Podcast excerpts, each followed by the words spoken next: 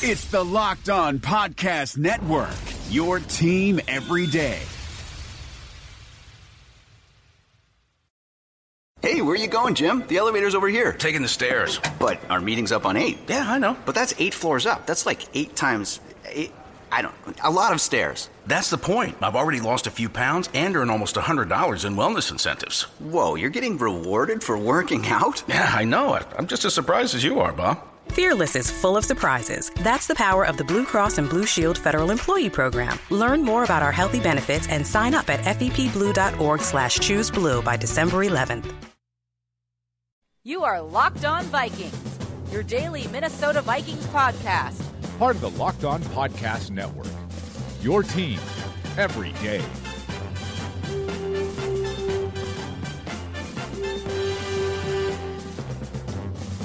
It's Locked On Vikings on a Thursday on the Locked On Podcast Network. My name's Sam Ekstrom. Scouting combine underway in Indy. Rick Spielman there. Mike Zimmer there. Just heard him talking to the Vikings radio flagship. Said that he has eye surgery coming up again in April, as we mentioned, and then a cataract surgery two months after that. And maybe by training camp, he'll be able to see again. He said it's been frustrating to not be able to hunt because he can't see out of the gun. Mike Zimmer, a big outdoorsman, likes to spend his off seasons doing outdoorsy things. Hasn't quite been the same with only one functional eye. Rick Spielman has spoken at the combine multiple times. Nothing very new from Rick Spielman. Said he had a dialogue with Adrian Peterson. Said it was positive. Not much new there. Probably the biggest news to report today is that Sharrif Floyd is in all likelihood going to be back based on an injury guarantee. Reportedly, Sharrif Floyd is still rehabbing from a lingering knee injury that is apparently going to take him past the March 9th deadline, at which point the Vikings owe him $6.8 million. There was some talk that if Floyd was healthy, the Vikings would part ways based on his injury history. But the fifth year option becomes guaranteed due to injury, and Floyd is evidently still trying to get through that knee injury that kept him to only one game played in 2016. Mike Zimmer's been very vocal about Sharrif Floyd. He has not been happy with his inability to stay on the field. I think it also may have peeved the Vikings when Sharrif Floyd left the facility for almost two weeks to rehab elsewhere. When you've got guys like Matt Kalil, Andre Smith, guys who really aren't going to play at all that year, sticking around at the facility and working out, and then you have Sharrif Floyd on the other side of things who had a chance to come back and he leaves the facility. I'm not sure whether it was his choice or the Vikings allowed it, but that may not have worn well with Vikings brass. At any rate, Sharrif Floyd is helpful on the field when he's healthy. As a great first step, good speed, good push.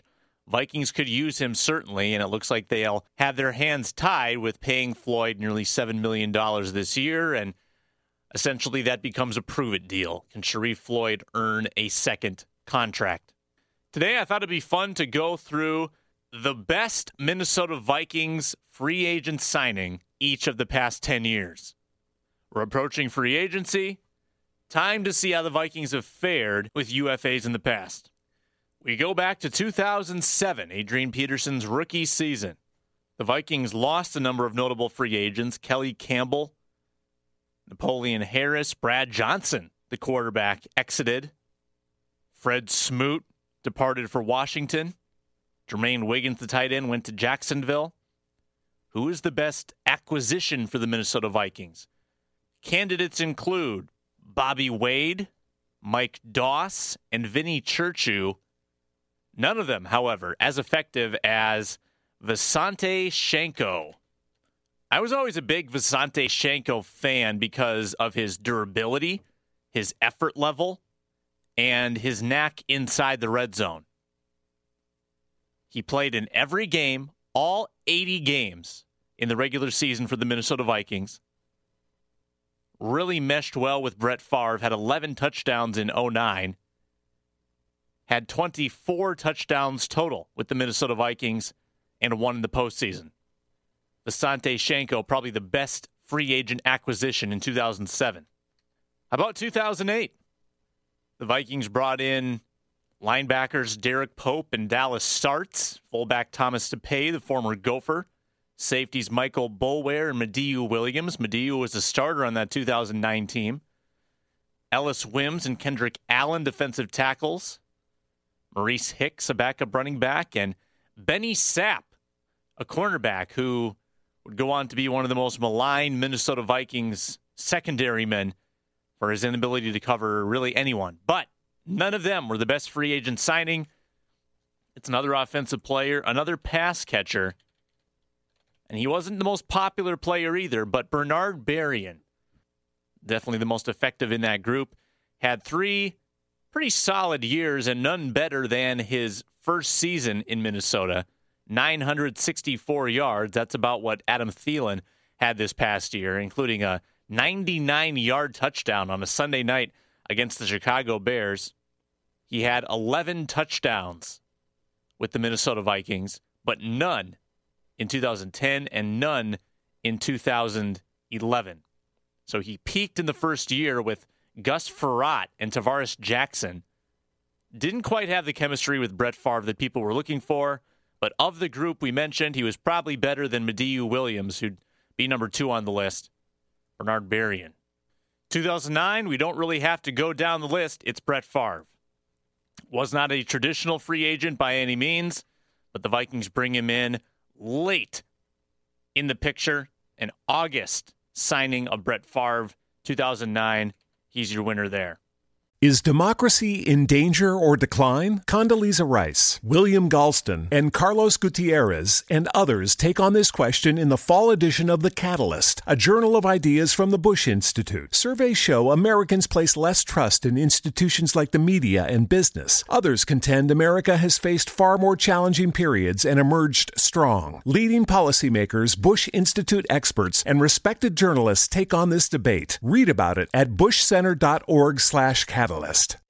2010 was a really strange season for free agents. The Vikings pretty much wanted their team back, and they did not do much to enhance that roster. In retrospect, they probably should have, but they re signed a number of in house guys, let Chester Taylor go, let Artis Hicks go, and really did nothing as far as free agency goes. Outside free agents who signed deals Lito Sheppard and Reese Lloyd. That's it. Nobody wins in 2010. Vikings had a whole bunch of departures, though, in 2011. Sidney Rice goes to Seattle. Ray Edwards goes to Atlanta. Brett Favre goes nowhere.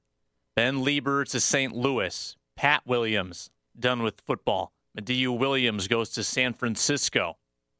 Tarvaris Jackson departed. And the Vikings likewise made a number of acquisitions, including Michael Jenkins, the wide receiver, Remi Ayodele, the former Saint who sandwiched Favre in that epic Bounty Gate game, Devin Aromashodu into the picture. The guy who wins the award for this season, if only for being a part of the 2012 offensive line that blocked for Adrian Peterson, Charlie Johnson. Johnson had a great track record coming in. He blocked for Peyton Manning for many years was on the decline when he came to Minnesota, had a couple decent seasons, but then when Mike Zimmer got here, he was not very effective. Vikings cut bait after 2014, but he was really their best free agent signing in 2011. A lot of offensive players on this list. A year later, 2012, the Vikings bring in Marvin Mitchell, who started for a bit at linebacker, Jerome Felton, the fullback, Lex Hilliard, Geoff Schwartz, Zach Bowman. Really, it's a pretty difficult choice this season. You've got John Carlson and Jerome Felton, who also were brought into the team. Carlson was a massive bust after signing a huge deal, caught just 40 balls in two seasons. Jerome Simpson, in addition to being a knucklehead, was not very effective. His 2013 campaign was the most tolerable with 726 yards and one touchdown during a down year for the Vikings. But to be honest, I'm tempted to go with Jerome Felton, signed away from Indianapolis. Felton was a great locker room guy. He was an excellent fullback. Spent 2012, 13, and 14 with Minnesota. He was Adrian Peterson's lead blocker. And in 2014, he scored his first ever touchdown on a fumble recovery in the end zone. That is still the only touchdown he's ever scored. He is now with Buffalo. 2013, the Vikings made a splash with Greg Jennings signing a long term deal in Minnesota. Matt Cassel signed a quarterback contract. Desmond Bishop came over from Green Bay. Lawrence Jackson from Detroit. Even though he only played two years, the answer's got to be Greg Jennings. Nobody else on this list is really close to what he was able to do on the field, even though he cost a lot of money. I know some of the things that he taught these wide receivers still influences them today, especially Jarius Wright, Cordarrelle Patterson, Adam Thielen. Jennings had 10 touchdowns in two years with Minnesota, over 1,500 yards combined, played in 31 games. Now you're going to start to see a change in philosophy. Up to this point, you've basically had all offensive players as the spectacle of the offseason plan for the Vikings. Now you're going to start to see some defensive players. And why? Because Mike Zimmer's in charge now. 2014 offseason. Corey Wootton, Jasper Brinkley, Kurt Coleman. On the offensive side, Vlad Ducasse playing guard. Corey Wootton, the defensive end. But it comes down to Captain Munnerlyn and Linval Joseph. And the answer is big Linval. Signing that five year deal from the New York Giants, he's turned into one of the best nose tackles in the NFL. He and Captain Munnerlyn, certainly the top two in 2014. Munnerlyn and Joseph both had tough first years in Minnesota. And while Captain's done nicely as well, Linval Joseph, and he's become the best nose tackle since Big Pat Williams. The defensive splashes continued in 2015. That's where Terrence Newman gets the award.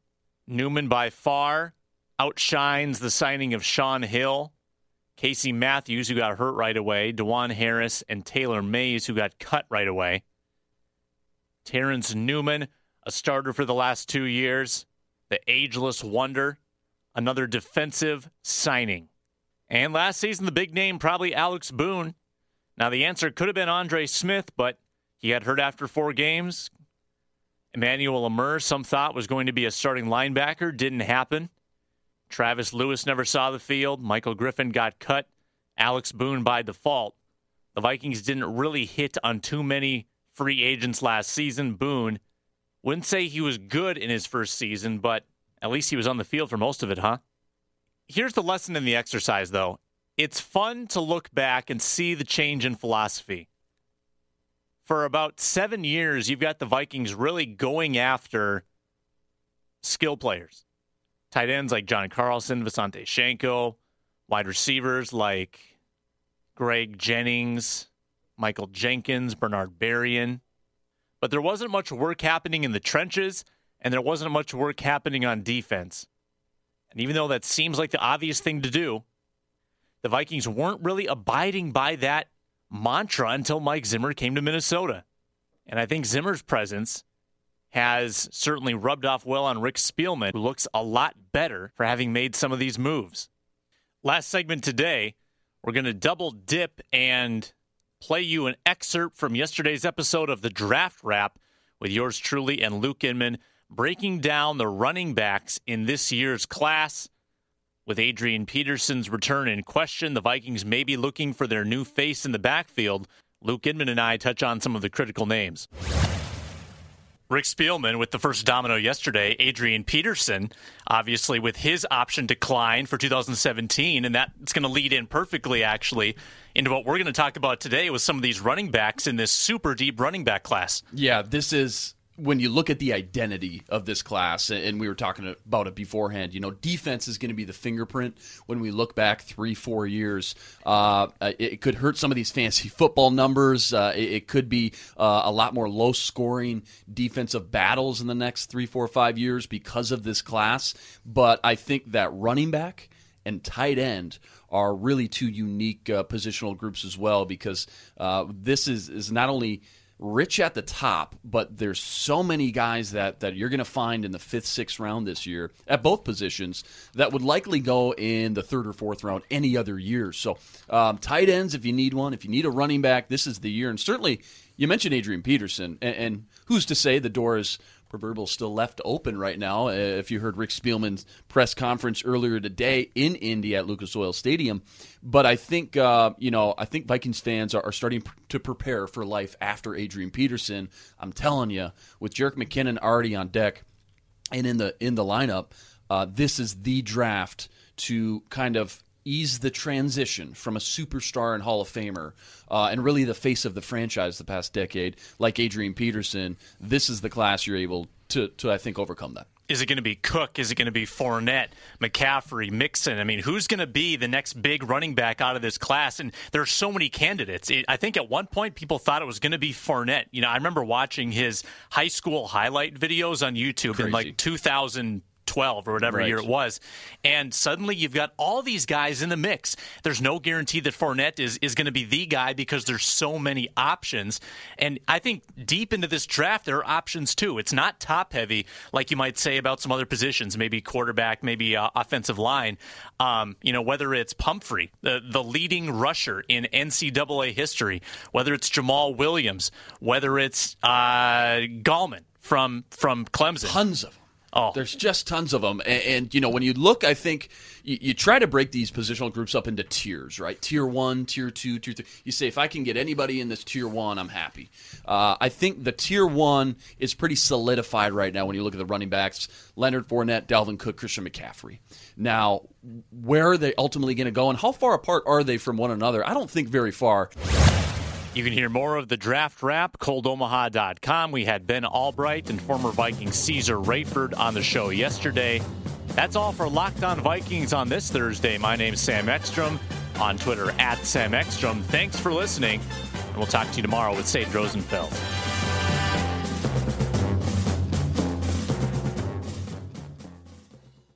Is democracy in danger or decline? Condoleezza Rice, William Galston, and Carlos Gutierrez and others take on this question in the fall edition of The Catalyst, a journal of ideas from the Bush Institute. Surveys show Americans place less trust in institutions like the media and business. Others contend America has faced far more challenging periods and emerged strong. Leading policymakers, Bush Institute experts, and respected journalists take on this debate. Read about it at bushcenter.org/catalyst.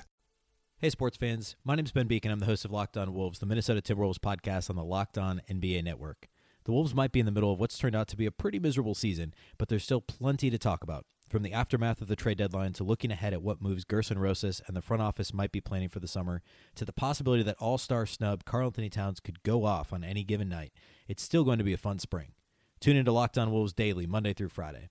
I'm Ben Beacon with Locked On Wolves, and we'll catch you next time.